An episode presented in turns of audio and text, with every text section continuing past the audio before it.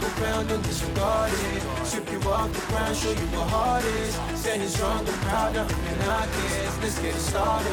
It's the hardest. Talk around and disregard it. Strip you off the ground, show you what heart is. Standing strong and proud, nothing can knock it. Let's get it started.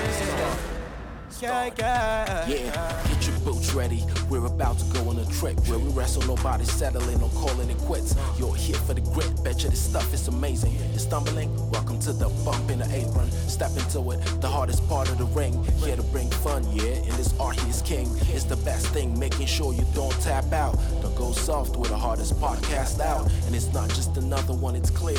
Off the rest, in this content, none contest. Take the nonsense off the steps. You know it's nothing but pure gems when it's coming off the chest. Get it? Now it's time to sit and relax. Get your mind blown away, ain't no skipping this track. Have you paying more attention? No listening gap. Get everything I ever wanted, no giving it back. Yeah. Ooh. What's up, everybody? Welcome to the Apron Bump Podcast. I am your host, Kyle, also known as the hardest part of the ring. How's everybody doing today? Hope everybody is enjoying their January. Hope everybody had a nice New Year's. Hope everybody's MLK Day went swimmingly. Uh, what else? What else happens in January? What else? January holidays.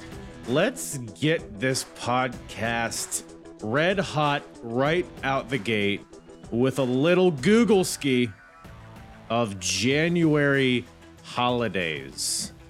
What is your favorite January holiday? Apple gifting day. What the f- people are just making shit up. Wait, this is all on January. Oh, this is just like Oh, today's b- give somebody a cookie day. like fuck, shut the fuck up, mom. Um, but anyways, what is today? As of recording this, today is I'm not making these up.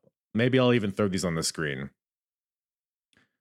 It is National Dress Up Your Pet Day. Fun fact before we get into all the Ring of Honor. By the way, Ring of Honor, January 2004. We got another double shot episode for you guys today. It's going to be a fun time. We got a lot to get into, but first, let's talk about dressing up your pets. So, me and the softest part of the ring, we have a whole wardrobe for our cats. Mind you, the cats hate clothes. I mean, they hate clothes like ISIS hates the United States. Like they hate clothes like um like uh, okay. I got a couple dicey ones on deck, but I'm gonna keep them in the noggin. they just really don't like them. They we put a shirt on them, they stiffen up like a board. I mean, they they sell these clothes like fucking Charlotte Flair, just no energy. They just plop over, right? You hear you hear him meowing in the background. He hears me talking about it. Let me go grab it. Oh, he's a big boy. Do you like your Hawaiian shirt, Dwayne? Tell tell everybody how much you like your uh your Santa hat, huh? And now you're gonna clam up now that the microphone's in front of your face. The YouTube audience, I mean, they get a full dose of Dwayno right here. This big fat. Look at his belly. Look at his belly. He loves it. Ow.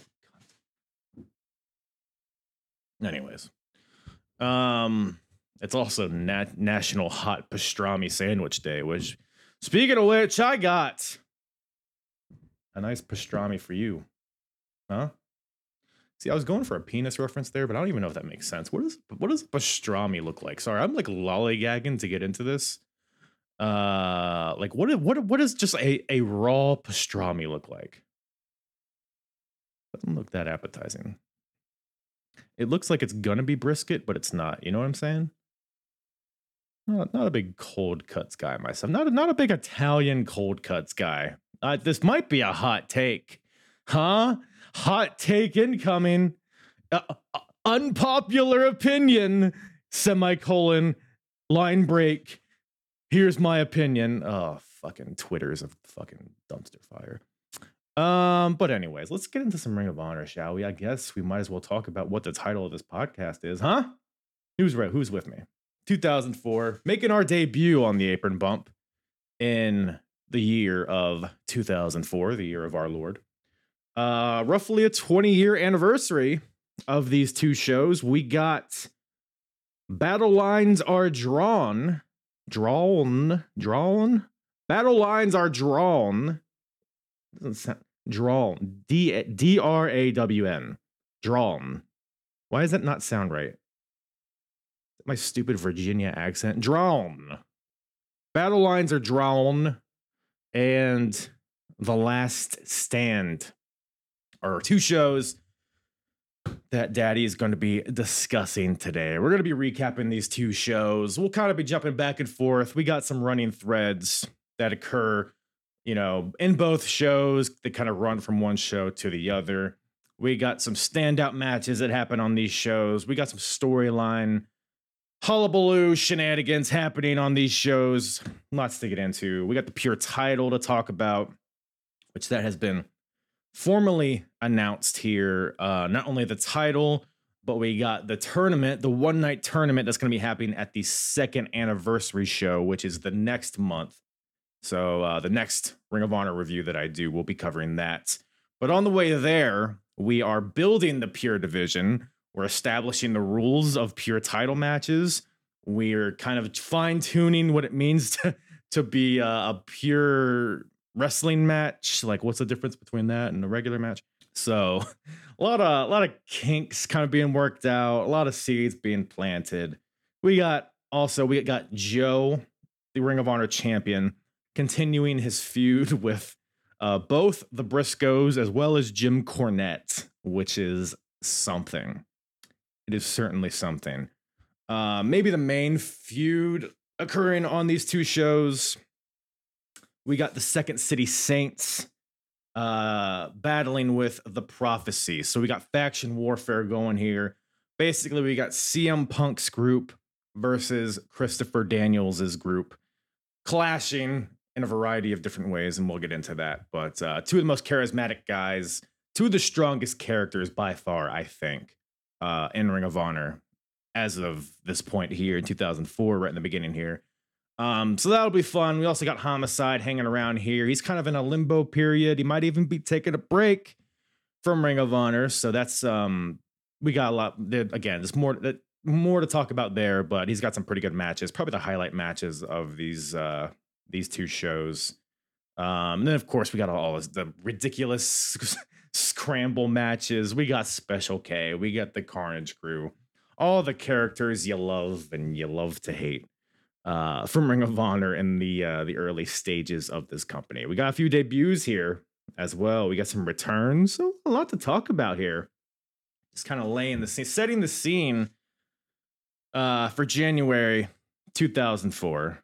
But before we get into the nitty gritty of these shows, first follow me, you asshole. Go to Apron Bump at Apron Bump on all the social medias Twitter, Instagram, uh, TikTok, YouTube, LinkedIn, you know, uh, Reddit, QAnon, like all of those things. Uh, hit me up. All of that will be in the, in the description below. Also in the description, first I should also say the cards for both of these shows. Well, you'll find these in the description as well if you want to kind of just take a gander, get a little taste of what we're going to be talking about today. Um, but also there you'll find a link to all of my Ring of Honor reviews that I've done so far.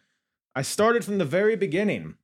An era of honor begins roughly two years previous uh, to the shows we're covering today. So we've covered two full years of Ring of Honor, building stages of this company that would go on to change the landscape of wrestling and is creating effects that we're still feeling today um, as far as the style of wrestling that was kind of bred out of Ring of Honor, at least in America.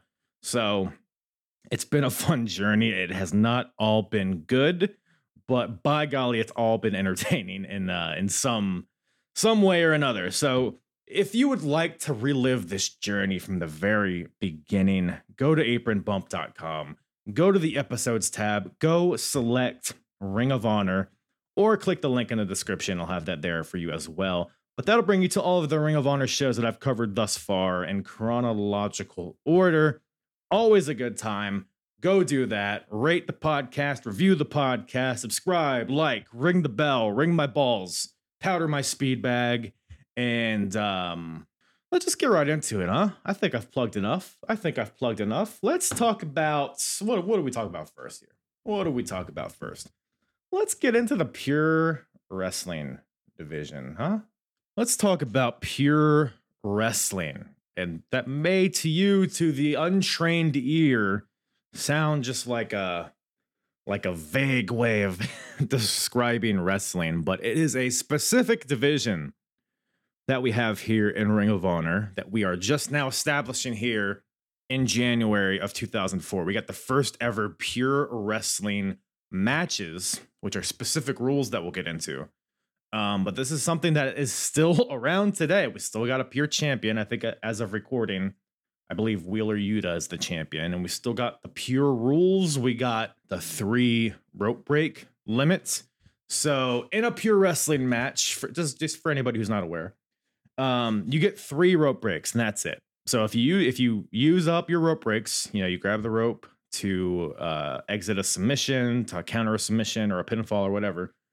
You can do that, but once you do it for the third time, there's no longer any rope breaks. So you can be tangled up in the ropes, but somebody can still be strangling your balls and your scrot.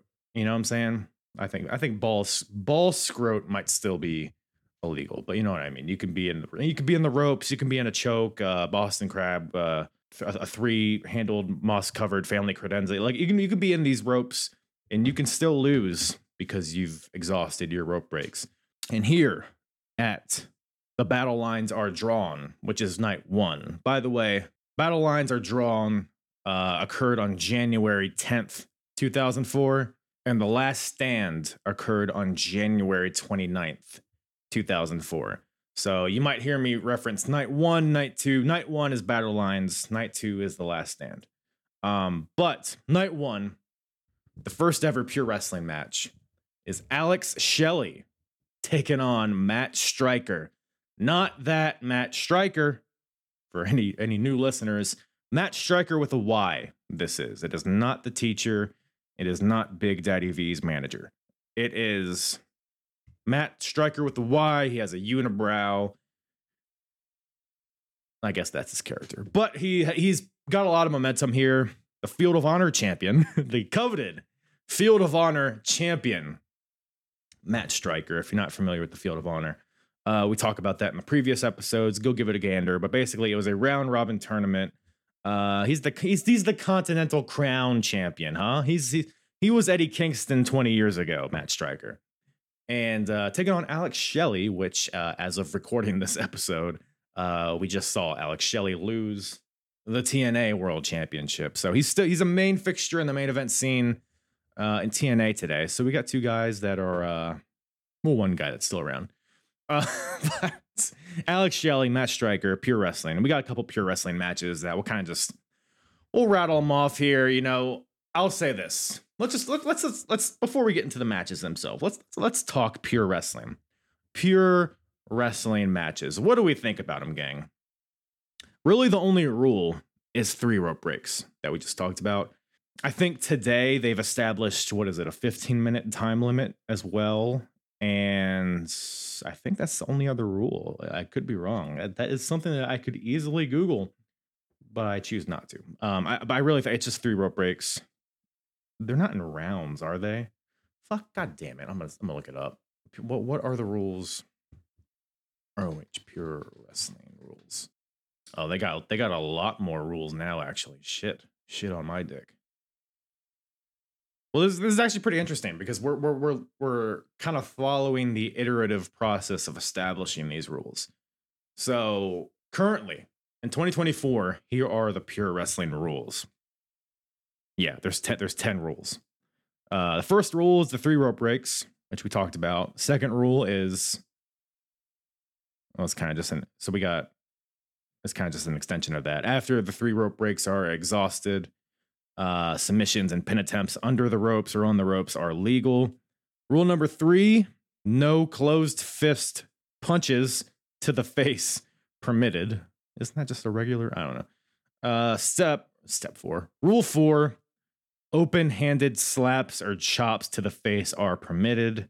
Step five: punches to the rest of the body are allowed, excluding low blows. Rule number six: the first use of a closed fist to the face receives a warning. Rule number seven: the second use of a closed fist to the face rule that's like a tongue twister. Closed fist to the face results in a disqualification. Rule number eight: the title can change hands via disqualification and countout. Rule number nine outside interference will result in automatic termination from the roster for the wrestler that interferes. That's a little brutal.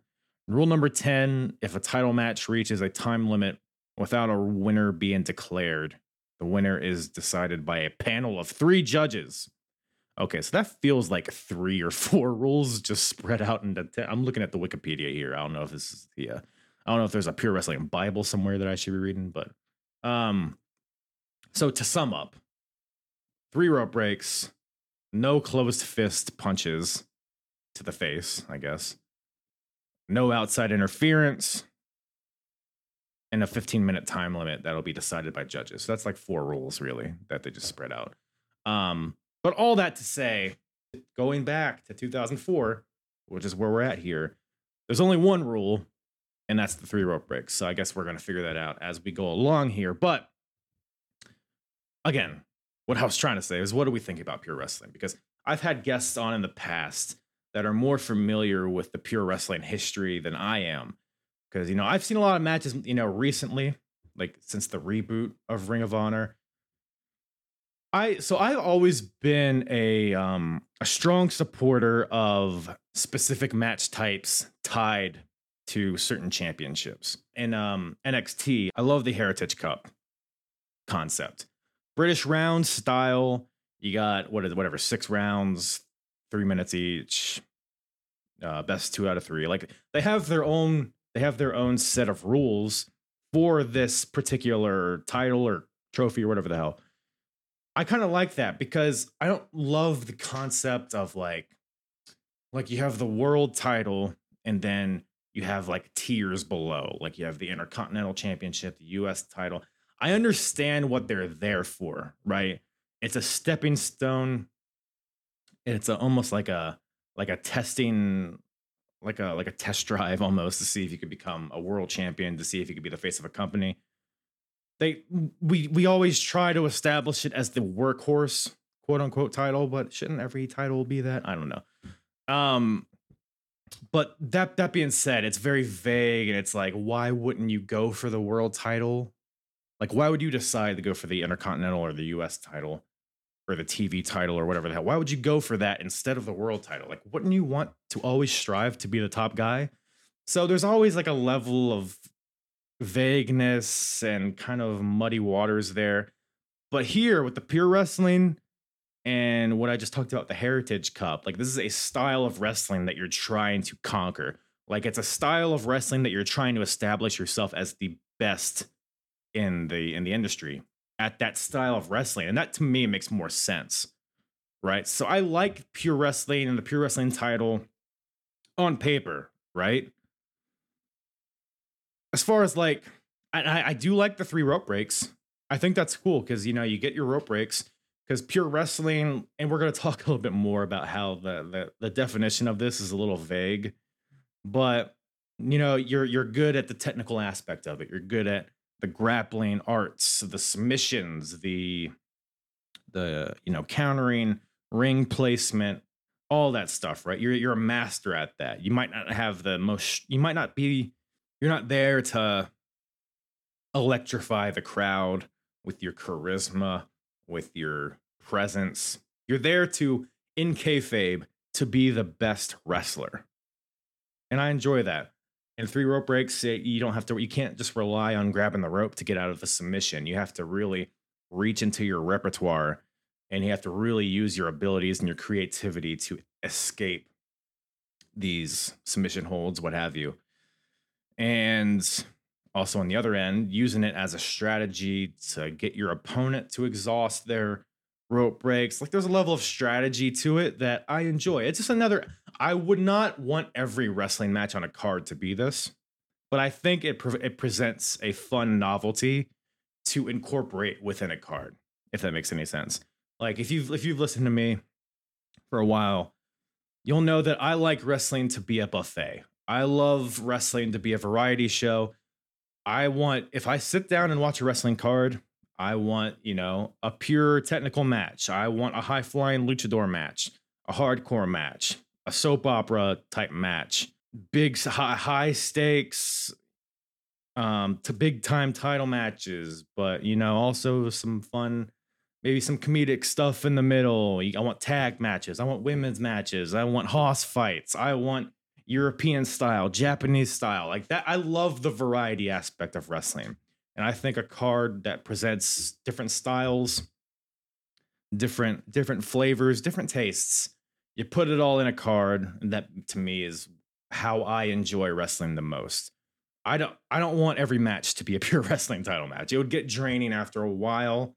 And um, but I like it incorporated in the card, which is kind of what we got here. So all that to say is that currently I am a fan of pure wrestling. Will that change as I, you know, move on through 04, 05, 06? We'll see. Subscribe and find out. Smash that like button. Um, and like I said, we're building to a one night tournament that will occur at the second anniversary show next month. We got some qualifying matches. Um, but in talking about like what pure wrestling is, listen to commentator Gabe Sapolsky describe to you what his definition of pure wrestling is. I'm not even going to give any I'm not going to um, give my opinion on it. I'm just going to let it play for you. I'm going to let you form your own opinion and then I will give mine. Let's hit play on this bad boy for this new Pure Wrestling division. I want to clarify, Pure Wrestling, it doesn't just mean technical wrestling. It doesn't just mean working an arm or working a leg. Pure Wrestling means competition in its purest, at its purest.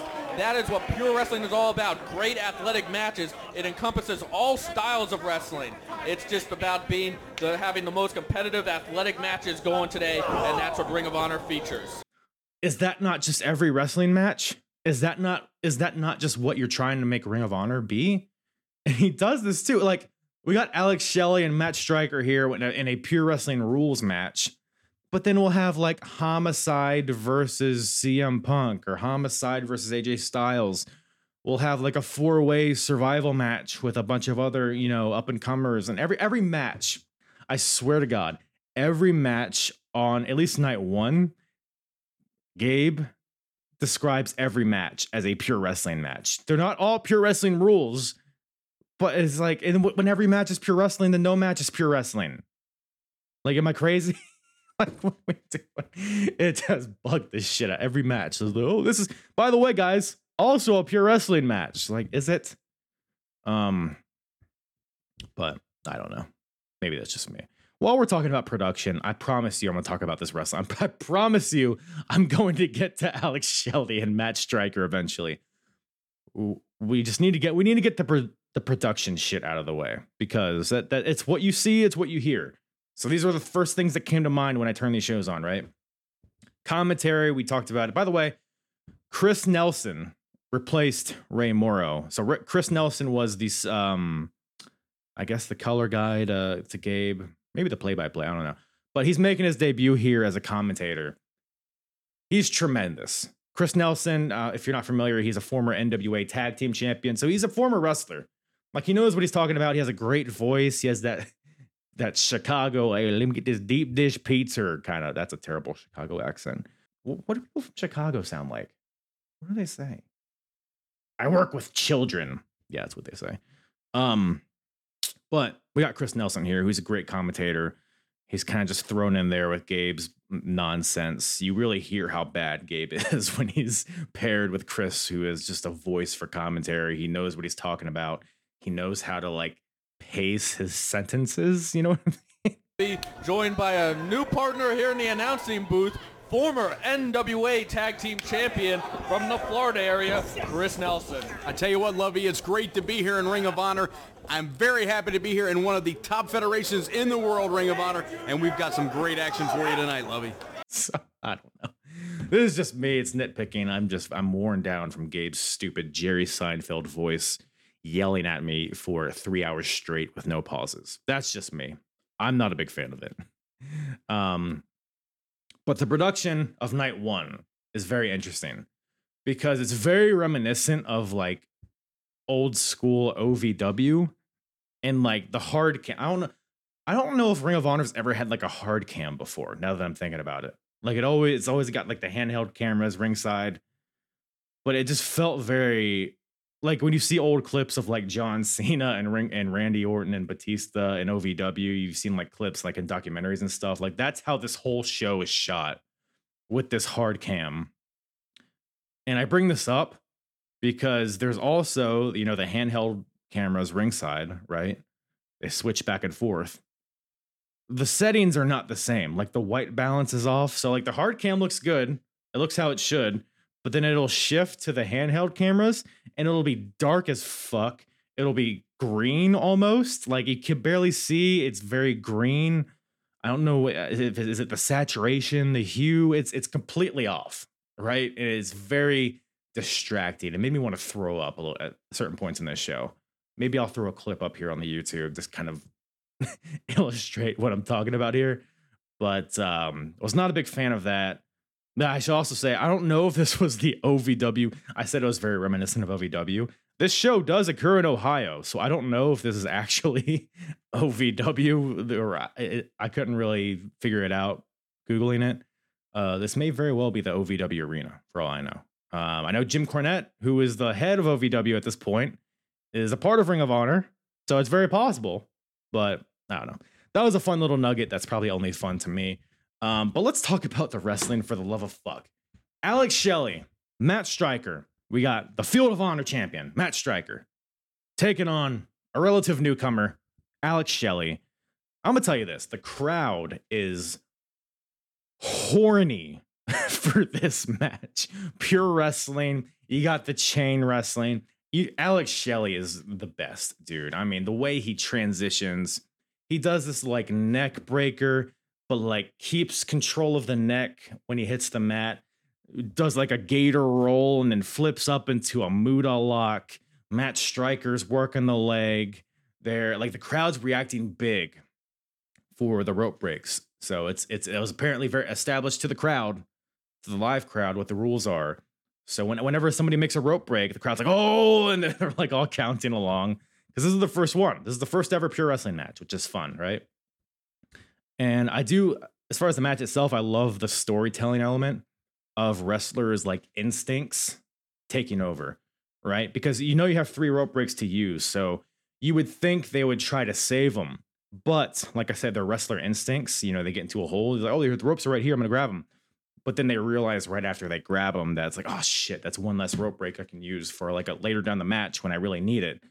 So both guys do that, right? They'll be in like a like a just a, like a, a working hold. Like they're not in trouble, but they grab the ropes to let go, and then they're like, I, I love that that psychology to it. But um during the match, Matt Stryker works on the leg of Alex Shelley, which makes sense because Matt Stryker's finisher is uh, the Striker Lock, which is like an Indian Death Lock type move uh, that works on the leg. So that all pans out well for him because Alex Shelley goes to the top rope at some point and his leg just like crumples underneath him. So he like just falls and crotches himself on the top rope. His leg gives from all the work that's been done to it. Uh, Striker locks him in a tree of woe in the corner, beats on the knee, locks in the Striker lock.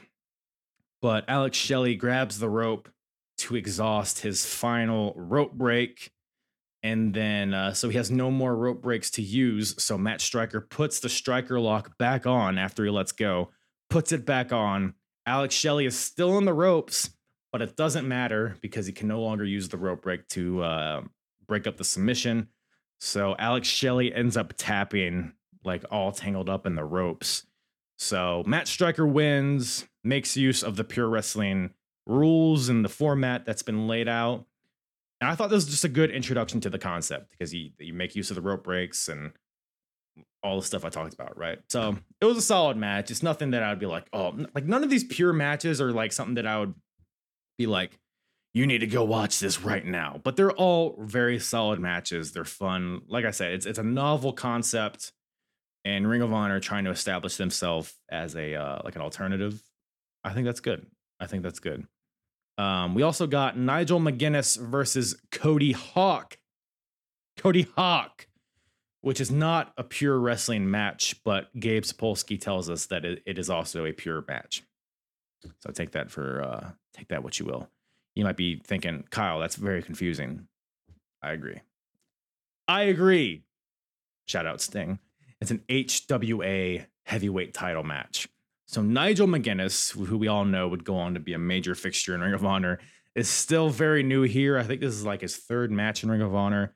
Um, but he really only pops up when they're in Ohio, because I believe HWA is a Ohio-based uh, independent promotion. So giving him some shine as well as Cody Hawk. Um, but man, it is so clear. I don't know if it's hindsight or what, but Nigel McGuinness is so fucking good, dude. I mean, the Brit the British wrestling style with you know the you know wrist like uh, it's you gotta just watch. I don't know how to articulate it with words, but just the way he like transitions from move to move, all like the wrist locks and the arm drags and just like the British the British style. You know what I'm talking about, right? It's very foreign to the United States wrestling audience as of this point. Because right now, because you know companies like Progress Wrestling, Rev Pro, OTT, you know, NXT UK, like we're all now exposed to that style, right?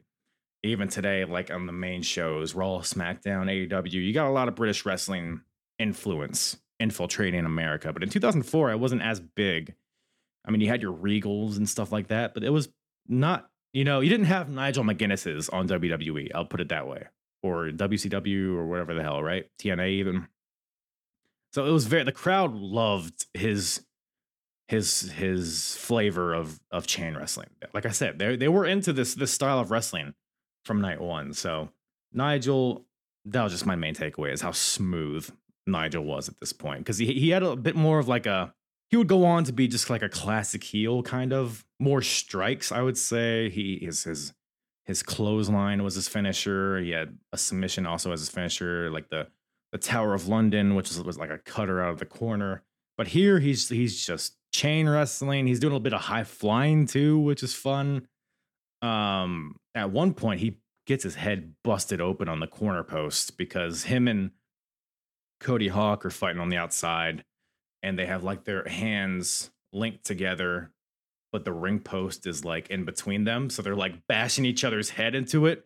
There's a famous spot where Nigel and Daniel or uh, Bryan Danielson do this later down the road, but Nigel just shoot bashes his head against the corner post, gushing blood. Because why wouldn't you be? And um, Cody Hawk takes advantage, hits a kneeling muscle, like a muscle buster, but just falls straight down on his knees. So it's like a he crunches his neck. It looks very brutal. Like it looks very unsafe. Uh, when I was tra- I trained wrestling for a few months, and a guy at my school, his finish was this move, and I'm so glad I never had to take it because I don't know how you can take it and not fucking break your neck. But uh, he did it to Nigel here, and then the finishing stretch of this match, you got Cody Hawk throws out an electric chair for a two count. Nigel, he's like I said, he's gushing blood, so he's trying to get all these roll ups to try to just end the match. He hits this like Superman pin clutch type deal for a two count. Cody Hawk hits a pile driver, but Nigel grabs the ropes to break up the pin. Nigel again, just another European clutch with a head scissor. And eventually, Nigel's able to win with just a roll through cradle type move. Uh, gets the win kind of out of nowhere, but made sense with uh, how dire his situation was. just a lot of blood and just like a like these guys were showing out. They they were here to get noticed by Ring of Honor, and Nigel McGuinness at least clearly got noticed. I don't know what Cody Hawk would go on to do.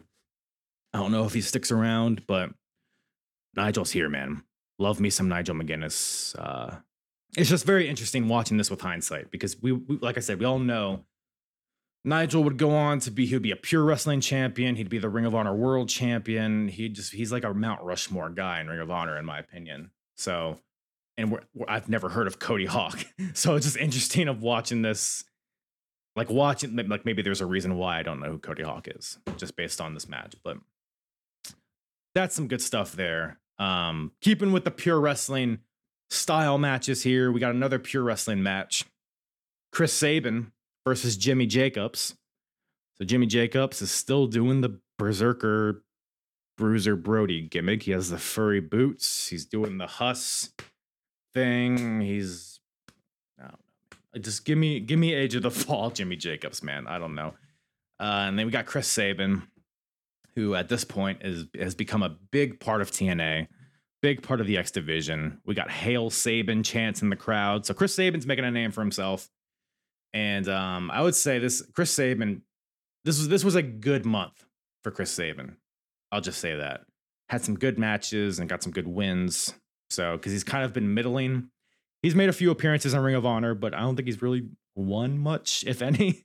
so he's kind of just been middling a little bit, but I think he made some strides to make a name for himself here.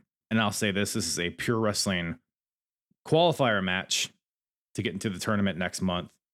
Um, I thought it was just a fun, innovative match. I thought you got Jimmy Jake or Jimmy Jacobs. he does this like reverse pedigree deal where it's like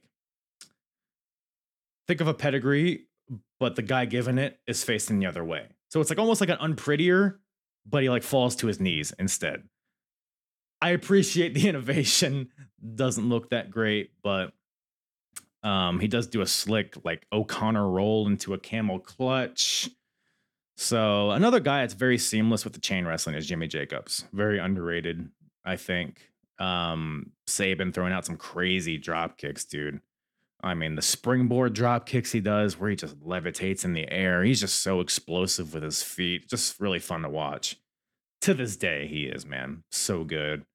Um, at some point, Jimmy Jacobs comes off the second rope, but Sabin catches him in midair in a suplex position, drops him with a brainbuster, only gets a two count. Jimmy Jacobs fights back, goes for a back senton off the top rope, but Sabin gets his knees up and Jacobs lands like all back, dude. Like there was no feet there to brace his fall. You know what I mean? Like you, you throw you do a back senton, you might land on your feet first to like brace the impact, but it is just all back on Sabin's knees. Looked brutal. Sabin hits him with a dragon suplex and then is able to hit a second rope cradle shock to get the win. So a fireman's carry slam of sorts, if you're not familiar with the cradle shock. Gnarly looking spot there in the finish. And uh, like it's just a fun match. Which is all you really which is all you really ask for. By the way, I don't remember if I said this is a pure wrestling rules match. It's not a pure wrestling rules match, but I wrote down in my notes this is a pure match because Gabe told me it was, but it was not a pure wrestling match. Um, but just a fun match there. And you know, moving on to night two, kind of in, this like pure wrestling realm that we're talking about right now. well, we're talking about Jimmy Jacobs. He had another match at night two against Alex Shelley. So both guys making another appearance here. Alex Shelley lost on night one, and so did Jimmy Jacobs. So both guys are looking for their first win of the month. Um, honestly, one of the better matches of this month, weirdly, was Alex Shelley versus Jimmy Jacobs. I say weirdly because as of this point, like both guys are relative unknowns. Both guys have only appeared a few times, but they got the crowd, man. This is a really fun match honestly, they did a lot of things that they did in night one. Like I was talking, Alex Shelley did that neck breaker into the Muta lock. He got Jacobs doing like the back sentons off the top rope. So there was a lot of things that were kind of duplicative of night one, but they threw in some new stuff here. Jimmy Jacobs, his character, man, I don't know. He's a Bruiser Brody esque, is all I can say, but he's just like a little guy. he's bashing his own head into the top turnbuckle. Um, I don't know. This match is a lot of Alex Shelley just kicking the shit out of Jimmy Jacobs. Uh, now that I'm really thinking of it, I mean he's he's countering all of Jacobs' moves. Like Jacobs goes for a plancha over the top rope to the floor, but Shelley just like drops to a knee, and Jacobs lands gut first on Shelley's knee to the outside, which looked brutal. But again, Jacobs goes for this back senton off the top rope. Again, Shelley counters with the knees, and then Shelley hits his it's like a Blade Runner Sister Abigail type move. I think he calls it the shell shock. Um, hits that onto Jacobs, locks in the Gargano escape, and um, gets the tap out. So Alex Shelley gets the win, which I think he calls the Border City. Sh- I don't know. I'm just talking in, in terms of moves that I, I know and that I think my listeners will know. He hits a he hits a Sister Abigail into a Gargano escape. Jacobs taps out. Alex Shelley wins. Really, really fun finish. Really good match. I think they're they both are like Michigan guys. I think they like drive together, so they clearly have some good chemistry. So that really translated well into this match. The last pure match we'll talk about, I guess, the last pure match that happened. Is is this is actually a pure wrestling rules match, and is a uh, qualifier for the tournament next month. We got John Walters versus Chad Collier. So we've seen both these guys. John Walters is a guy that's gained a bit of momentum in the past few months. He had a brutal street fight with Xavier at Final Battle. Had a real that entire feud with Xavier was really good.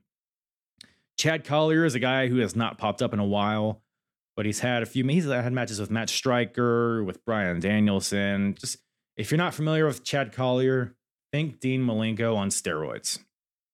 And when I say on steroids, I'm not talking like oh, he's just a better version of Dean. No, like he's like like literal like injections, like Tren, like like horse horse tranquilizer. Like put put that into Dean Malenko, blow him up.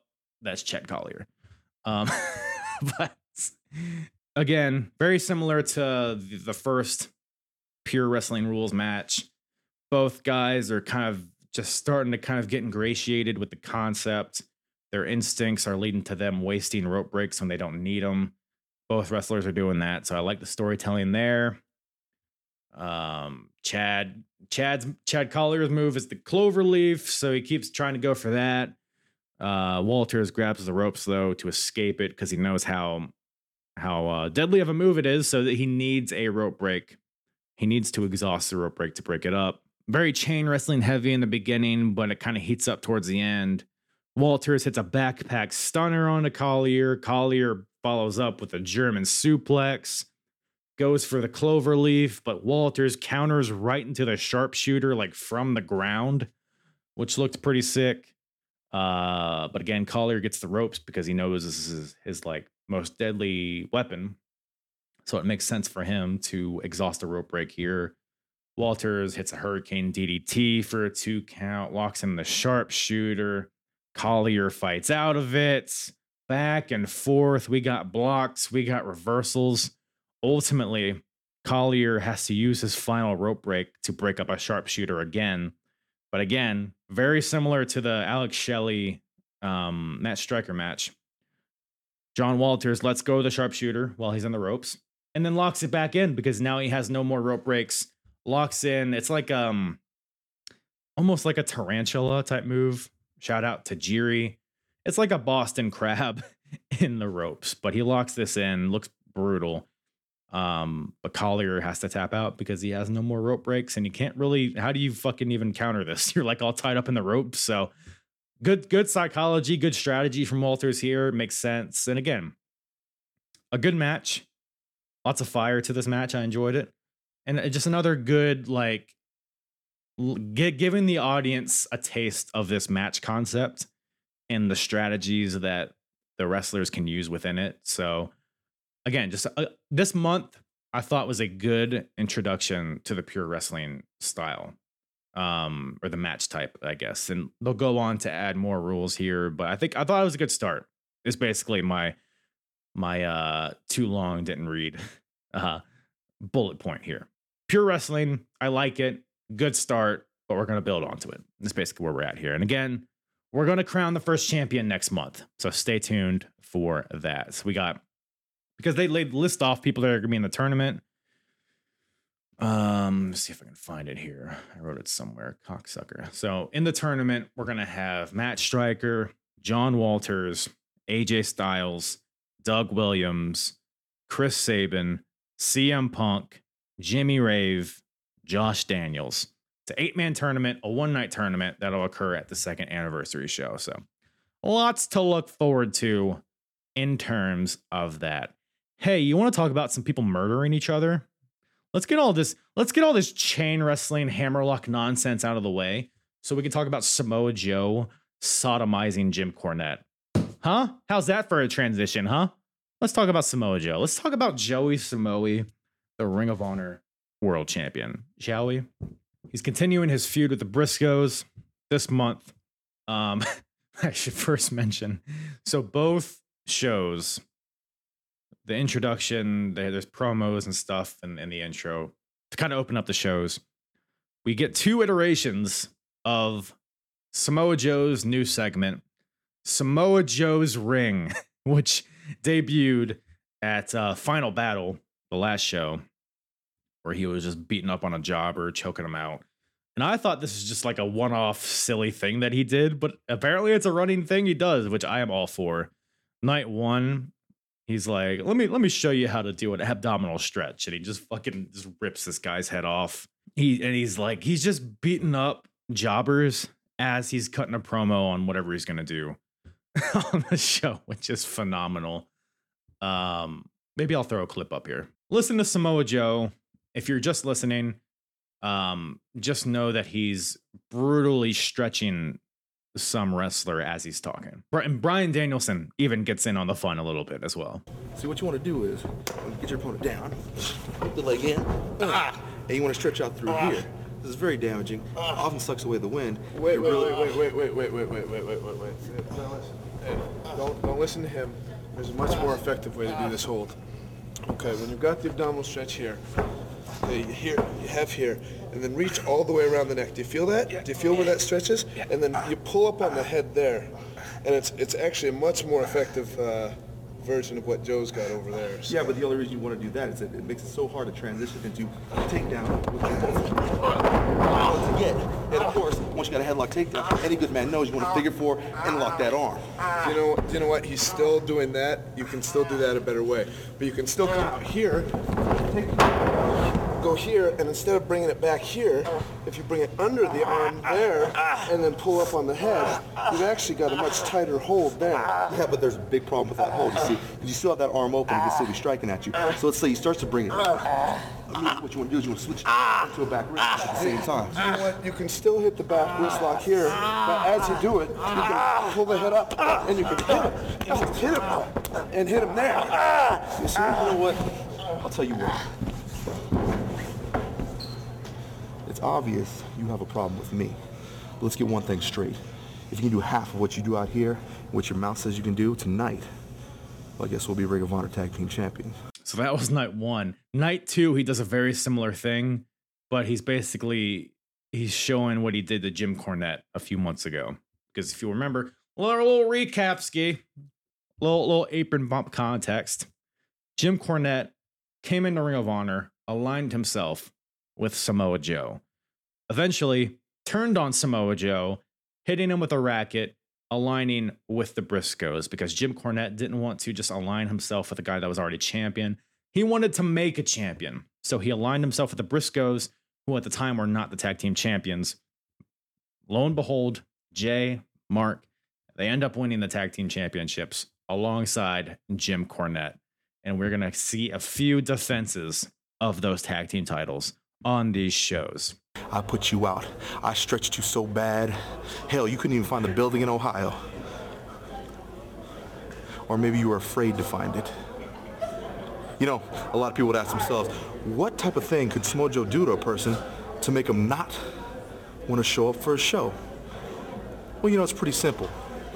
I could have hit him. I could have punched him. I could have knocked him out. But that's too easy. He wouldn't be able to felt the pain. Or I could have done something like this. See? You see Jim Cornette? Joe, this look on, familiar man, with you? This look familiar to you, Jim Cornette? Ah. This is what I did to you. Joe, what the this is hell, what I did to you. on, stop. And tonight, And uh, but J- Jim Cornette is Jim Cornette the greatest manager of all time? I'm inclined to say yes. He is so good. He has his emotion and the way that he, the believability that he really cares about his clients, you know, for lack of a better word, is just so good. He builds up the Briscoes so well. I mean, just listen to this. Who else in the Ring of Honor do I need to get even with? Because first of all, there was the prophecy, the fallen angel, Christopher Daniels. He who has been cast out from the kingdom shall suffer the fires and torment and anguish of eternal damnation forever and ever until the end of time. So saith the Lord. Doesn't sound like a guy I want to hang out with. And I got even with the prophecy. And now Samoa Joe. You left me to lay in a hospital bed in New Jersey. And I'm not going to take that. Me, Jim Cornette, an icon in this profession, is not going to take that from a guy that's one generation removed from eating raw fish with his hands and taking a dump behind a tree. So, Samoa Joe, tonight, you and Jerry Lynn are going to feel the brunt of the racket and the Briscoes, the World Tag Team Champions. And then, Samoa, I promise you, by the end of that match, you're going to have a new challenger for your title because one of the Briscoe brothers is going to beat you. And then that's going to earn him a shot at the world title. So one of the Briscoes is going to be a double champion. And then, boys, who else is on the horizon? What other tag teams in Ring of Honor can give you guys a run? Give me some names. Uh, Backseat Boys. All they can do is rip off the Midnight Express music. They ought to be sued for copyright infringement. How about the Carnage Crew? Oh, come on. A couple of Al Bundy shoe salesman wannabes. And that'll look like Christina Applegate. Then I'd be interested. Give me somebody. Second City Saints. Nah, holier than thou preachers ain't got time for them because you need to be dirty in this business. The point of the fact of the matter is, Ring of Honor, you're going to have to get some tag team competition for these men because they're establishing a dynasty in this sport. And nobody is going to take these belts and nobody is going to stop Jim Cornette. That's a promise, and my word is good. It's just it, it was because the Briscoes would go on to be one of, if not the best tag team of all time. Point blank, period. Like that's just the facts, right? And I think a lot of it stems because the Briscoes were good, right? I mean, the first year or two, the Briscoes I felt like I think had the best matches in general. They they they carried Ring of Honor for those first few years. But as a tag team, as like a tag team champion tag team, Cornette, I mean, he's he got the ball rolling, if nothing else. Maybe he didn't. Maybe he didn't give the Briscoes all of the ability because they already had it. But he he was the straw that broke the camel's back, and it was a big, thick, racket-shaped straw that he gave them. So shout out Jim Cornette. Shout out Corny. But like I said, Joe Briscoes, where we at here? So we've seen the the, the basic story here because we got Joe, who's the world champion, the Briscoes, who are the tag team champions. The Briscoes, each Briscoe has tried to take the world title from Samoa Joe, and they both have failed, right? Joe beat Jay a few months ago, and Joe beat Mark, I believe, is our final battle to defend his world title. So he's beaten both of them in singles matches. But here's the clinker when Joe tries to challenge for the tag team titles, because he's he's partnered with AJ Styles. This month he's going to be partnering with Bryan Danielson. He's going to be partnering with Jerry Lynn. He's trying to find all these partners to for Joe to win the tag team titles and become a double champion. But Joe is unsuccessful every time. He even got pinned by Mark Briscoe a few months ago. So he obviously has a vendetta against them. He doesn't want to be pinned as the world champion. But you kind of have this stalemate that neither side can take the title off the other side. So it's very it's a fun like power struggle here. And um night 1, we got the Briscoes defending the tag team titles against Bryan Danielson and Samoa Joe. Now, I'm going to say this. Both matches. So here, I'll, I'll I'll lay it out like this, right? I think this is the best way to go about it. Night 1 is what I just described, right? Briscoes versus Danielson and Joe. Night two is the Briscoes defending again against Samoa Joe and Jerry Lynn, which seems like a major downgrade to me, but I digress. Um, fuck Jerry Lynn. Uh, he should not have beaten Nigel, but that that um, we're not gonna get into a fuck Jerry Lynn thing, but um, fuck Jerry Lynn. Both matches are very similar in that they start out hot, right? You know, Joe and Danielson or Joe and Lynn. Like they that side starts out hot from the very beginning. They get all their major moves, not all their major moves in, but the crowd gets hot. They they they got a lot of momentum, and then the Briscoes will channel that Jim Cornette energy and use like eye rakes or low blows, or the the partner on the apron will, you know, knee the guy in the back to get advantage. They'll use shady tactics to uh to get the advantage, and then they beat on whoever uh Joe's partner is. So like night one, they beat on Bryan for a long time. And then Joe gets the hot tag and he's throwing out the Uranages and the STFs. He's like talking shit to the Briscoes when he has them in submissions. He's throwing them all over the place. Lariats, Olé kicks, throwing them into the barricade. Almost mi- not mirror images, but very similar kind of structures to these matches on both nights. Um, whereas night two, they, they beat on Jerry Lynn for a while, and then Joe gets the hot tag, et cetera, et cetera. Right. Night one, the Bryan Danielson match. Bryan hits a big back suplex off the top rope onto Mark, but Jay is able to take advantage of this impact on Bryan, hits the Jay Driller on Bryan Danielson to pin Danielson, and the Briscoes retain on night one. Night two, Joe gets the hot tag, you know, tries to do the Olé kicks on Jay, but they've learned from the previous night and Mark cuts off the Olé kicks with a plancha to the outside. One element I should also note, and I think it's pretty important Jim Cornette was not there on night one, but he was there night two. So, night two, Cor- Cornette actually gets in the ring at some point as Joe is about to put the finishing touches on, hits Joe with the racket, or goes to hit him with the racket, but Joe blocks it, grabs the racket, hits Cornette with a brutal forearm, which is hilarious. That the way Cornette sells is, is better than any manager that's ever existed. Knocks out Cornette, but Mark grabs the racket, hits Joe with it, and gets the quick pin. Like he hits Joe in the back. Kind of a weak fit. The racket never feels like a brutal. you know what I mean? It always feels like a plastic, like the cover of a racket. You know what I mean? Because that's what it is, right? It's not like an actual racket. It's the cover, which you would assume that, that the actual racket is inside of it, but it probably it sounds like it's not in there. It's just like a very pop. So Jay hits him with the racket, pins Joe, and gets the win. So Jay Briscoe now has pinned Samoa Joe, even though Joe kicked out at literally like 3.1. Uh, Jay gets the win here. Just a, kind of a shitty, dusty finish, but all due to Jim Cornette Joe, of course, is pissed because once again, he was unable to become a double champion.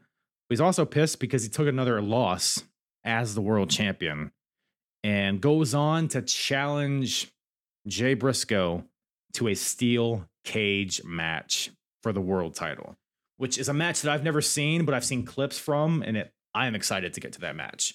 That's I, I believe that's a very legendary match, so I'm excited for that. But long story short, Joe loses twice this month in tag matches, gets pinned once, and uh Cornette is dead, I guess. So um Briscoes move on. They're established and the Briscoes further establish themselves as the top tag team. So I thought the stuff was good, man.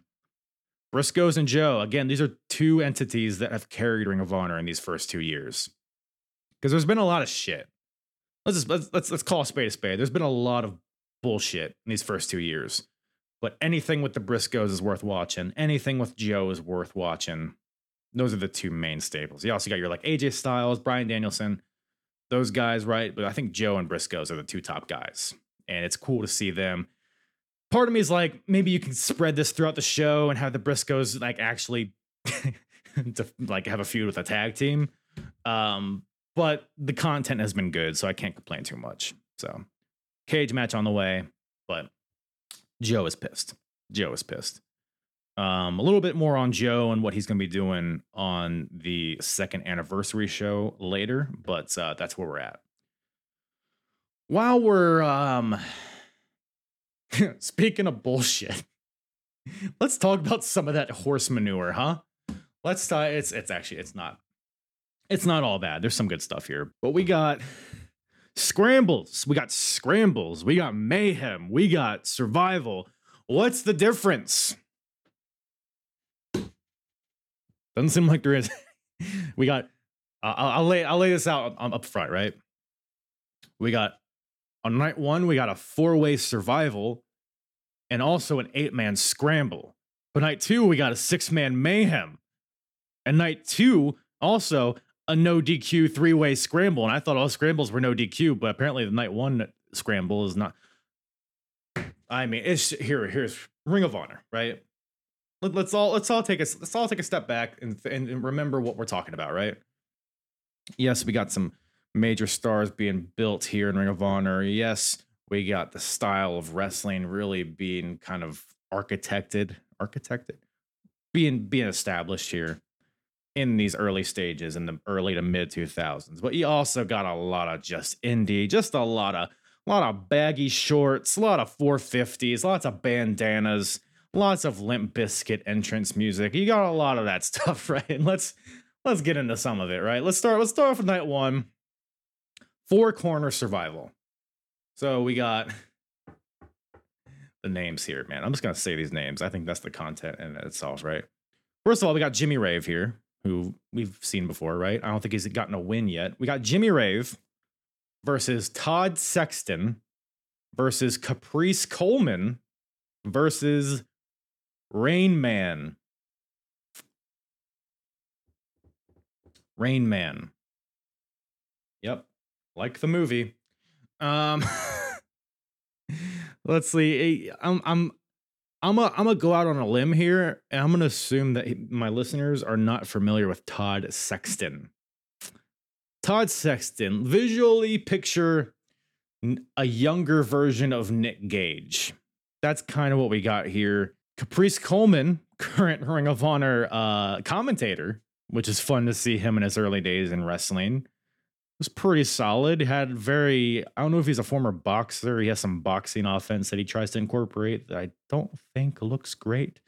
Uh, then Rain Man coming out here in an orange jumpsuit. So that's what we're doing. Kind of like early days homicide, Boogaloo. You guys remember remember that? The Natural Born Killers, huh? Looks like he's the third guy in this faction. And then Jimmy Rave, of course, uh, future member of the embassy. Big, big, big Ring of Honor is Jimmy Rave here.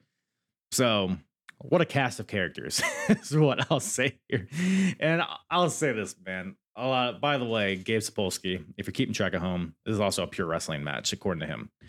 Um, but I'll say this, man. And a lot of these like multi-man scrambly survival, just just uh, clusterfuck type matches, almost all of them have a spot where every guy is in a submission at once. Like in this one, like you got Todd has a figure four on Caprice, but then Rain Man locks in the camel clutch, but then Jimmy Rave comes in, locks a Muta locks, so they're like all in a submission, all tied together at once, which is fun, but that's like in every every one of these matches.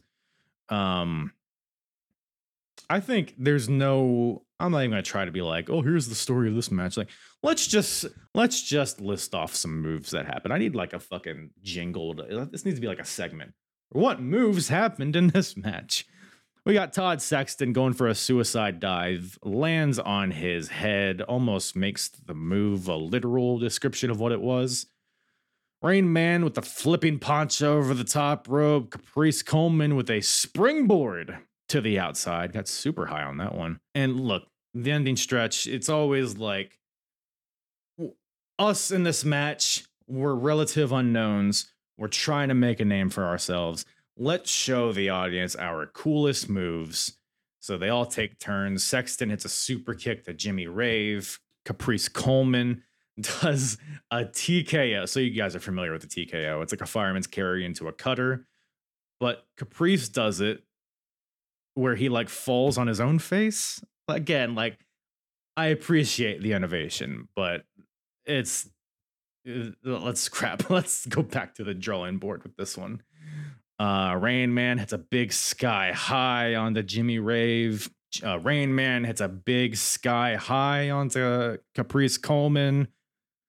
Jimmy Rave hits a pretty sick looking backbreaker into an STO onto Rain Man. Sexton with a rope hung DDT onto Rave. Rain Man hits an atomic Bubba Bomb, is how I. So, like the Bubba Bomb full Nelson slam onto Sexton. Caprice hits a crazy looking Dominator into a pile driver type move. A really dangerous looking fucking. I think it's a gonzo. Does Brody uh, King do this? I believe he does. It's like a sick looking pile driver on the Rain Man. But ultimately, Jimmy Rave counters a roll up from Todd Sexton and hits the Shining Wizard onto Big Sex for the win. So Jimmy Rave gets the win, finally gets a win in Ring of Honor and goes backstage, finds his mentor, AJ Styles. Because AJ has been just berating Jimmy Rave for the past few months. Every time Jimmy Rave loses, AJ is like, uh, Jimmy, yeah, yeah, yeah. You, you had, why didn't you attack the neck, Jimmy? Huh? You, gotta go in for the kill, Jimmy. Come on. Attack the leg, break his ankle, rip his bowels out, take his bones out of his skin. Like the things that you say to your mentor, right? Or mentee. But AJ sees that Jimmy Rave finally won. And AJ's like, hey, hey. he's like, he's like, you finally did it. Now you're ready. And Jimmy Rave's like, for what? And AJ's like, for me. So I guess we're getting Jimmy Rave versus AJ Styles finally.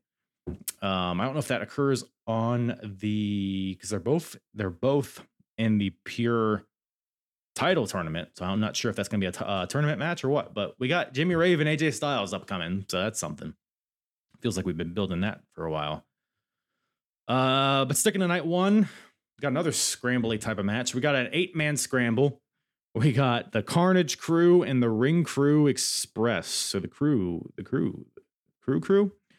Uh, DeVito, Loc, Dunn Marcos versus Special K, represented by Dixie, Hydro, Slim J, and Joey Matthews. So we got yeah, uh, fucking uh, what was his WWE name? Joey Mercury and Jay Lethal representing Special K here. The backstory here: Carnage Crew, DeVito specifically. Uh, DeVito has a daughter who has started listening to techno music and has started to do X or E, one of those drugs. I guess his daughter is doing. He's hanging out with a bunch of these. Ra- she's going to raves. Everybody, not Jimmy Rave, like techno raves, and DeVito is very pissed because uh, that's not the that's not the values he wants to instill in his daughter. Um, he's pissed, and Carnage Crew cannot beat Special K no matter what, it's so, some someone interferes, some shenanigans happen, and Special K always comes out on top when they're facing the Carnage crew. So that's basically the main story we got here. The match, I mean, look, it's a scramble match. What moves happened? We got Slim J does a upside down moonlight drive. so if you're familiar with John Morrison's spinning neckbreaker moonlight drive, think of that but like if Morrison did a backflip instead of a front flip. You might be trying to visualize this and being like, hardest part of the ring. That doesn't make a lot of sense. You're right. You're absolutely right. Um, there's double teams all over the place. Special K doing their dives to the outside. Carnage crew, Carnage Plex, double teams. Uh, they do their power bomb into a neck breaker that looks pretty sweet. Um, DeVito gets busted open at some point, gets a drop toe hold into a chair. The match is what it is. Honestly, you've seen one, you've seen them all. There, it's. I feel like I've seen like a some iteration of this match like ten times. It's fine, but like the real story here. First of all, the commentary is fucking on one in this match, dude. I'm just gonna like splice in a clip here of the commentary just note that Special K has a couple ladies ringside. Just note that Special K has uh, Becky Bayless uh, ringside, otherwise known as quote unquote that slut Becky, which it's just so like they it they need like a thesaurus or something because they just refer to her in, in the same words every time. Let me just, I'm just gonna throw this out. And also, Chris Nelson, the new commentator, just gets thrown into this nonsense and he's trying to like play along, but I don't know. You tell me if it felt organic or not. Three corners somewhere. That's why we haven't seen him. Well, you know, a little too much Raven will do that to you. Maybe we need to get him a bottle of water. You also see Becky on the outside in the corner of Special K. I like Becky. Well, that's Daddy's little girl. If you talk to her, she'll probably do you. That's the kind of girl she is. That's why I like Becky. And now there's DeVito leveling Slim J with a punch. It's really hard to find people that'll do me. And now he's getting whipped into the ropes. I'm not going to touch that one. Neither will they. Big high backdrop by DeVito. Their happy lifestyle, the long hours they work, their nagging, disappointing family.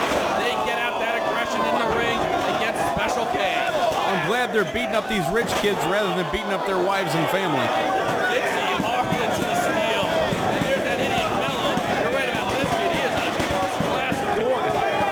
What a, I, I guess he didn't take his pill for dorkalism this morning. He's back there in the back. They're all stoned. And wow, wow, did you see how high he got on that? He got higher than he could on X. Hello, fellow kids. That, that's this is the energy that they're bringing. Hello, fellow kids. Um, but the real story here, all of this to say, the real story here. We got a major debut here. The monster Abyss walks out to align with Special K. So Abyss comes out with a couple other ladies who um are described commentaries like who are those sluts with them like god can we fucking s- can we stop can we it's not even i'm not even mad that they're calling them sluts it's just like be a little more creative with it be a little more seamless maybe like i don't know use another word horror even. i don't know abyss comes out gives the shock treatment to Loc, and Dixie pins him for the win. So uh, Special K has a new enforcer in Abyss, which is not. I would have never predicted this. I knew Abyss came into Ring of Honor at some point. I did not know he was a member of Special K. Um, I guess Abyss is a rave kid uh, as well, huh? Who would have thought? Who would have thought? You got Abyss, the most hilarious part of this all, right? And it's all hilarious, by the way.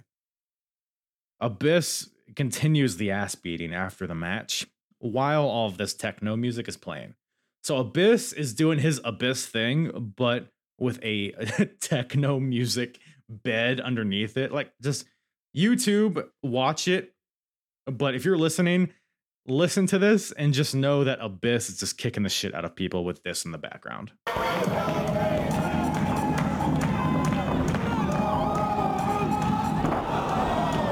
So that's a thing. That's a thing. So Abyss is here, which is hilarious and awesome. I'm here for it. I'm here for it. Big special K guy, well known special K guy here. And I'm pointing to me. I'm pointing to me right here. I just noticed on the YouTube, I'm like pumping my fists in front of my mouth, and it does not look like I'm pointing to me. Um, but anyways, so that's that. Let's just rattle off the rest of these scramble bullshit matches. We got six man mayhem on night two. We got Hydro, otherwise known as Jay Lethal, versus Chris Sabin versus Sanjay Dutt versus Caprice Coleman versus Jack Evans versus Slick Wagner Brown. So, and apparently, a top five ranking is at stake in this match, which uh, Gabe is very adamant that just being in the five, that just being in the top five rankings is prestigious in and of itself. I mean, you're known worldwide for being in the in the top five rankings of Ring of Honor, apparently, so that's fun. But uh, that brings us to everybody's favorite segment. What moves happened in this match?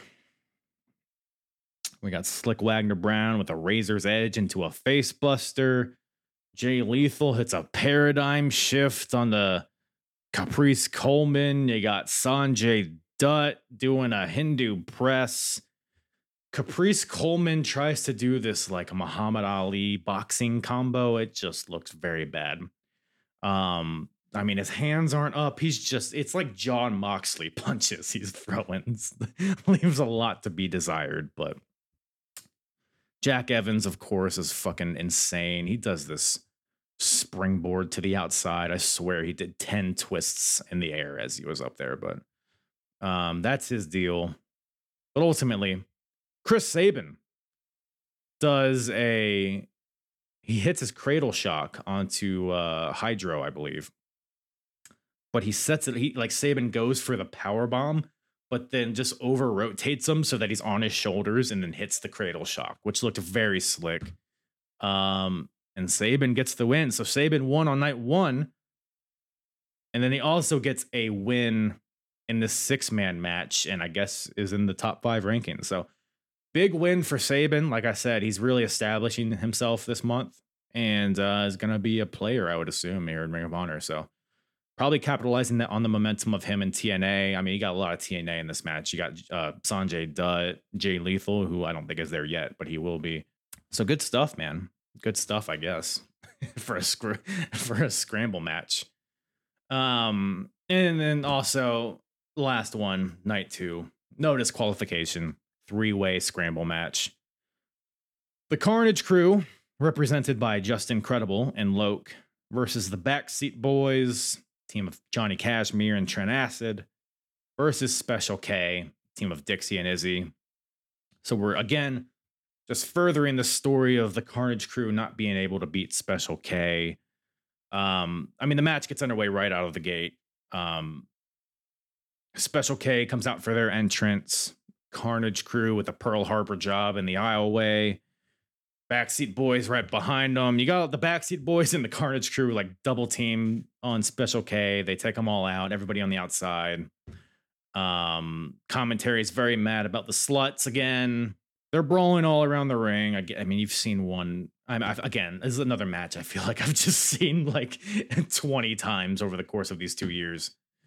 Uh, Justin Credible hits a second rope tombstone on the Dixie, but then the backseat boys come through the back door, hit the T gimmick onto Loc, take out Justin Credible, and the backseat boys kind of pick the bones here and get the win. Which is funny because, like I said, the backseats and the Carnage crew were working together right up until the end. So the backseat boys kind of fucked them over. So again, Carnage crew cannot beat these stupid kids, which is a fun little su- sub story here happening in Ring of Honor. Um, but yeah, it was what it was, I suppose. Let's talk about Homicide for a second, shall we? Homicide, Notorious 187. So he's coming off, I guess his feud with Steve Corino's over, I would assume. I'm not sure if it actually is or not. They had that barbed wire match and whatnot. Homicide did beat Samoa Joe a few months ago, but it seems like we're trying to forget that that happened. so Homicide's kind of like in a limbo period. Like he's a big star in Ring of Honor, but he doesn't really have a solid story going on at the moment. But on both nights, he has marquee matches. Night one, we got AJ Styles versus Homicide, who are two of the MVPs of 2003, I would say. Um, so it's really cool seeing these guys face off against each other. Uh, there's one point in the match where Homicide does his classic tope con hilo through the middle ropes, goes sailing into the crowd, and uh, the ref like like Homicide's like knocked out seemingly. The ref calls for the medics. The crowd gets really quiet. The medic medical team's looking at Homicide. Homicide's like, no, I want to keep going. So I'm not sure like to what extent this was, was a work or what, but the match continues. They get back in the ring. Homicide goes for a cop kill on AJ. AJ counters it, but Homicide hits him with a low blow out of desperation, hits him with a pile driver, and gets a two count off of that. Um, just a really fun back and forth match here. You got like AJ will hit his Pele kick. Homicide stumbles, hits a running drop kick. Ultimately, though, Homicide goes for a sunset flip pin onto AJ, but AJ rolls through, deadlifts him up, Styles clash. One, two, three. So AJ Styles gets the win here, and AJ Styles has been a top guy in this company so far, and it seems like they're going to continue with him. I mean, they see the talent that this dude has to say. So, uh, again, like not a ton of story here, just a really fun match. Um, of two of the MVPs of Ring of Honor so far. But night two, we got Homicide taking on CM Punk. So trying to get uh Homicide wants to get a win this month, doesn't want to take two L's. But um let's just so we got CM Punk versus Homicide, right? CM Punk is uh maybe the best character going in Ring of Honor at this point. The Second City Saints, he's got Colt Cabana with him. He's got Ace Steel. And he's got Tracy Brooks, who is his, uh, I believe, is his girlfriend at the time. I don't know what the opposite of a fetish is, but whatever that is, is it like an ick? Is that what the kids are saying? An ick? I can't stand schoolgirl outfits. I hate the pigtails, the plaid skirt, the white, you know, knee high, whatever the hell's right. It is so fucking cringe, dude. And Tracy Brooks comes out here. By the way, look, Tracy's an attractive woman, right? I'm not gonna sit here and say Tracy Brooks is not attractive. She's always looked 45 years old, like always. And her coming out in this in the schoolgirl get up for no reason, like it doesn't fit in with the Second City Saints gimmick. She's just, uh, it. I don't know why it makes me so mad it's probably unwarranted, right? So I mean, like you have the Second City Saints, they're all serious. They got the AFI music coming out. They're throwing up the X's, and you just got Tracy Brooks twirling her hair in the background. Get the fuck over it, man. Um, but Punk comes out. That being said, that all being said, right? We got a really fucking good match here. CM Punk Homicide. They had a match a few months ago that was tremendous. Uh, maybe the best CM Punk match so far. This one was very good too. I don't know if it matched their first match, um, but the ending stretch of this was really fun. You got, I mean, this was, just, I mean, this whole match was just bomb after bomb. Homicide goes for a lariat, but Punk counters into a Pepsi twist, which, if you're not familiar, that's like a hammerlock into a lariat. Uh, Homicide hits a pile driver, locks in the STF. Punk gets to the ropes to break it up. Punk fights back, hits a like a really high and tight cradle suplex for a two count. But ultimately, Homicide wins with the cop killer. So Homicide gets a win over CM Punk, which is a pretty fucking big deal because Punk and Raven pretty much monopolized 2003 in the main event. Punk has been a main event fixture, feuding with the uh, the Prophecy, which we'll get into in a second.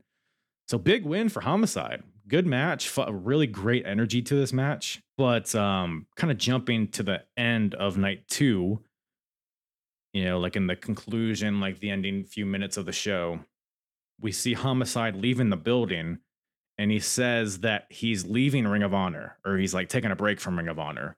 I don't know if he's like going to Japan or what, or if this is all just like a storyline.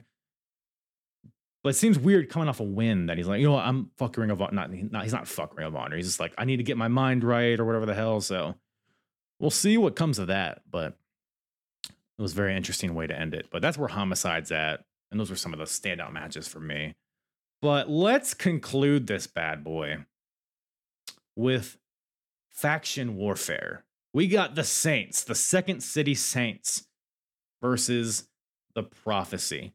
So the main event of night one, you got CM Punk, Ace Steel, and Colt Cabana taking on the team of Christopher Daniels, Dan Maff, and the newest member of the Prophecy, BJ Whitmer, in a six man tag match, which to say it breaks down would be an understatement. But kind of, to kind of just lay the backstory here Prophecy, Second City Saints, the two top factions in the company. And that's just like Ring of Honor up to this point has not had a, a, lot of good luck with factions.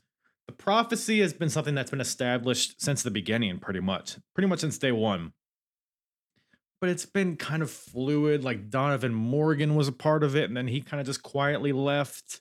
And Samoa Joe was kind of a part of it, but only as like an assassin. Then he all of a sudden decided he didn't want any part of it and, and joined his own group which the fucking Steve Corino group was a disaster in itself. Only lasted like one or two shows. And the prophecy, like they had um simply luscious, but then she joined Steve Corino's group, which again imploded in itself. And then Allison Danger came in. So it's been, like the prophecy hasn't felt like a faction up until now. I'll say this their entrance for their six man tag on night one was the first time that I felt like the, pro- the prophecy felt like a faction. It's even down to like the matching um the matching gear. They got the the hats and the shirts with the logo on it. They got the hand gestures. And you got guys that just feel like they're a part of the faction. BJ Whitmer, I think, was a, a good addition to this because you got Daniels, Dan Maff, BJ Whitmer, Allison Danger. And Allison Danger, she had a lot of like promo time on this month. Like up to this point, she's kind of just been a background figure, like an, an outside interference type figure. Um, but I thought she really was impressive, and because like night two, Daniels is not there, and we'll get into why. But she kind of took the lead as the leader, and I thought it was pretty solid stuff from her. So prophecy coming out here looking good. Second City Saints, because the whole dynamic here with the Saints, you got CM Punk, who's CM Punk, right? He hasn't changed that much. Ace Steel and Colt Cabana have kind of been like the goofy idiots in the background. Like they don't really match the intensity of Punk, but they all kind of got on the same page. Like Colt was doing as one of his backstage um, talk show interviews, good times, great memories as a show. His his guest was Ace Steel, and they're kind of just like, oh, well, like they're just being goofy idiots, talking about their mom's duos bowling league or whatever the hell. I don't know. They had a stupid trophy. It was a whole thing. Um, but Punk comes in, is like, I need your goddamn game faces on, fellas. All right. And they're like, okay. And then they come out all serious. There's no Copacabana on this show.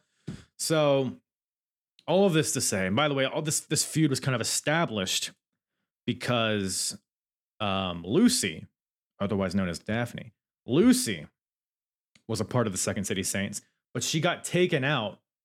Was probably like six months ago at this point, but nobody knew who took her out, and it was unveiled at Final Battle that it was B.J. Whitmer that took Lucy out, and he was doing it on behalf of the Prophecy. B.J. now joins the Prophecy prophecy or uh, the Saints now have a personal vendetta against them, but the prophecy want to maintain control of Ring of Honor, but so do the Saints. So it's a big power struggle at the top of the card for these two factions. Pretty simple story. Um, but like I said, Daniels, CM Punk, two of the strongest characters going right now. And you got a lot of good talent in here. So it was very good. We got we got a good scene set here for this feud, even though you got stupid schoolgirl Tracy Brooks by the way, Ace Steel, which everybody now knows him for the guy that likes to bite thighs, right? Do you know what his nickname was in the Indies? I didn't until this show. Sexy Ace Steel is.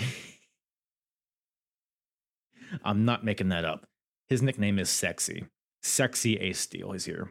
But the match gets underway. Like I said, we got six man tag here to close out night one by the way, both factions are wearing black and red, which is just embarrassing. Um, it's very hard to keep track of because they're all wearing like the same colors. You got you got a little bit of inner prophecy turmoil too because BJ and Dan Maff don't completely trust each other. They've had a lot of stiff battles over the uh, past year or two. Um, Dan Maff didn't did not know that it was BJ that attacked Lucy, so Dan and Dan Maff swore on his dead dad's grave.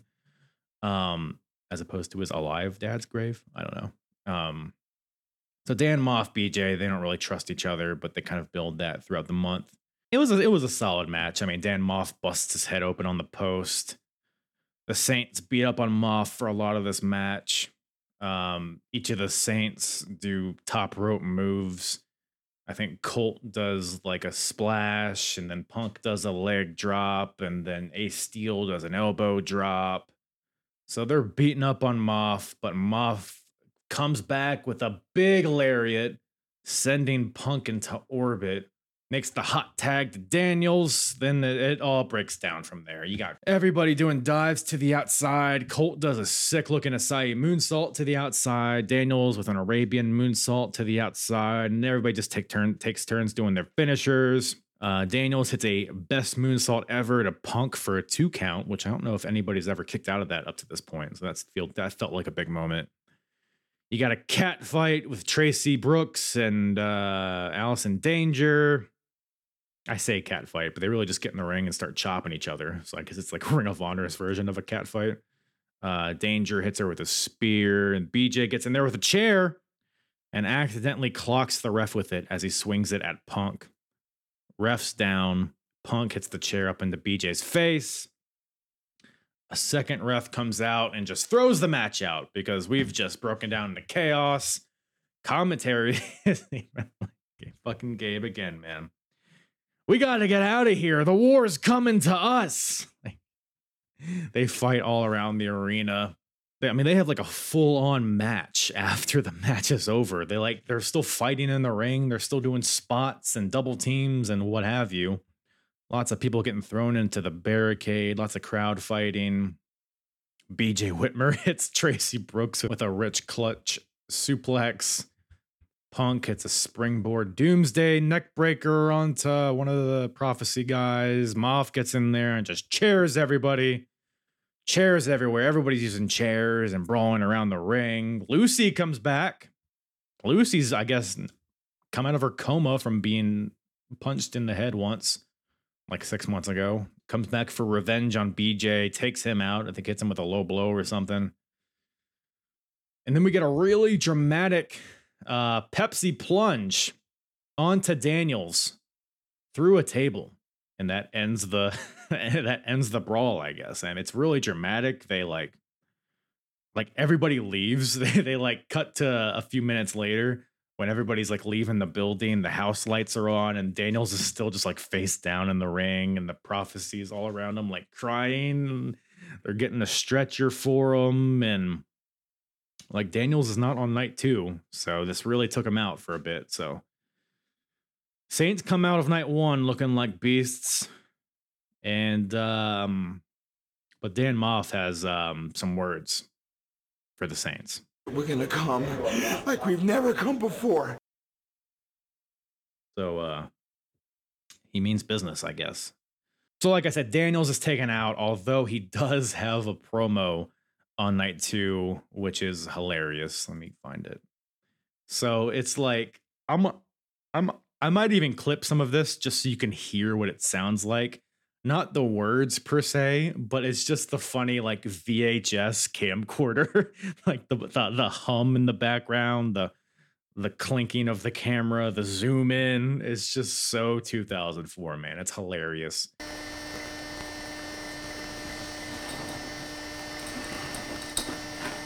Baltimore, Maryland. Ring of Honor returns to Baltimore, Maryland. And instead of making my triumphant Baltimore debut, I'm at home, recuperating from a neck injury. And he's holding his infant daughter. You know, rubbing, she's sleeping. He's holding her, petting her on the back. Daniels is like, Punk, you're going to see a side of me that I don't want my daughter to ever see zoom out. it's very dramatic. Um, I kind of liked it though. I kind of liked it, but that's basically where we're at with that. I'll just I'll wrap this up with night two.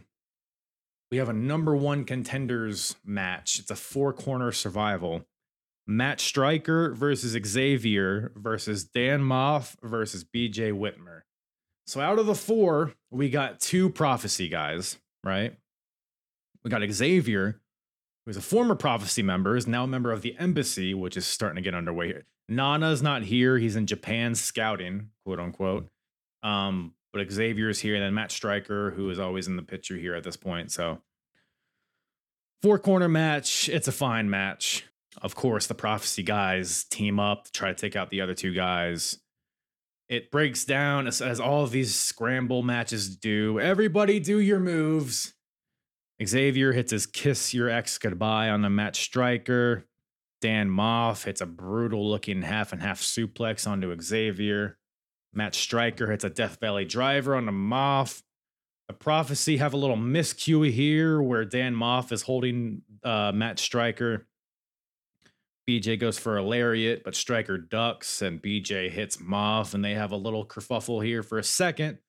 But ultimately, Dan Maff hits a brutal looking lariat on the Matt Stryker. And Dan Maff and BJ Whitmer both pin Matt Stryker, and they both get the win. So it's a double pin. There's a lot of confusion and whatnot. What ultimately happens is a three way is established for the second anniversary show. It's going to be Samoa Joe defending against both BJ Whitmer and Dan Maff. Now, modern day rules would state that if even if the champion doesn't lose, he can still lose the title. But the little wrinkle they throw in here, the three way. So now if one of if BJ or Maff pins Joe, then they win the title.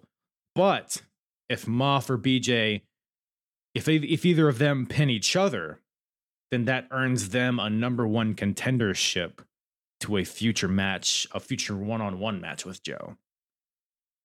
Which I don't know how. First of all, I feel like any like triple threat or four way should just be elimination. I feel like this. I, I hate the concept of losing your title without being pinned. I think that's the stupidest shit that exists today. I don't know how it still exists. Like, is nobody looking at this like hey, maybe this doesn't make a lot of sense? Every every triple threat should be an elimination. Everyone, every four way should be an elimination. When you when you get to like five and six people, it can get a little cumbersome. I get it, but every three way should be an elimination match. It just, I don't know. But in this case, they they do do it a little. I th- I don't hate this stipulation and that you you have to pin the champion to win the title. Um, but I don't know. We'll we'll, we'll see what comes of that. Spoiler alert: I believe Low Ki ends up getting added to this match, so I'm not sure how that affects the stipulation. But that's where we're at here. And then the night two ends with Samoa Joe, because Samoa Joe is cutting his promo on the Briscoes. And as he's, you know, talking about Jay Briscoe, he challenges Jay to a steel cage match. The prophecy, Dan Maff, BJ Whitmer, they attack him from behind, leave him laying.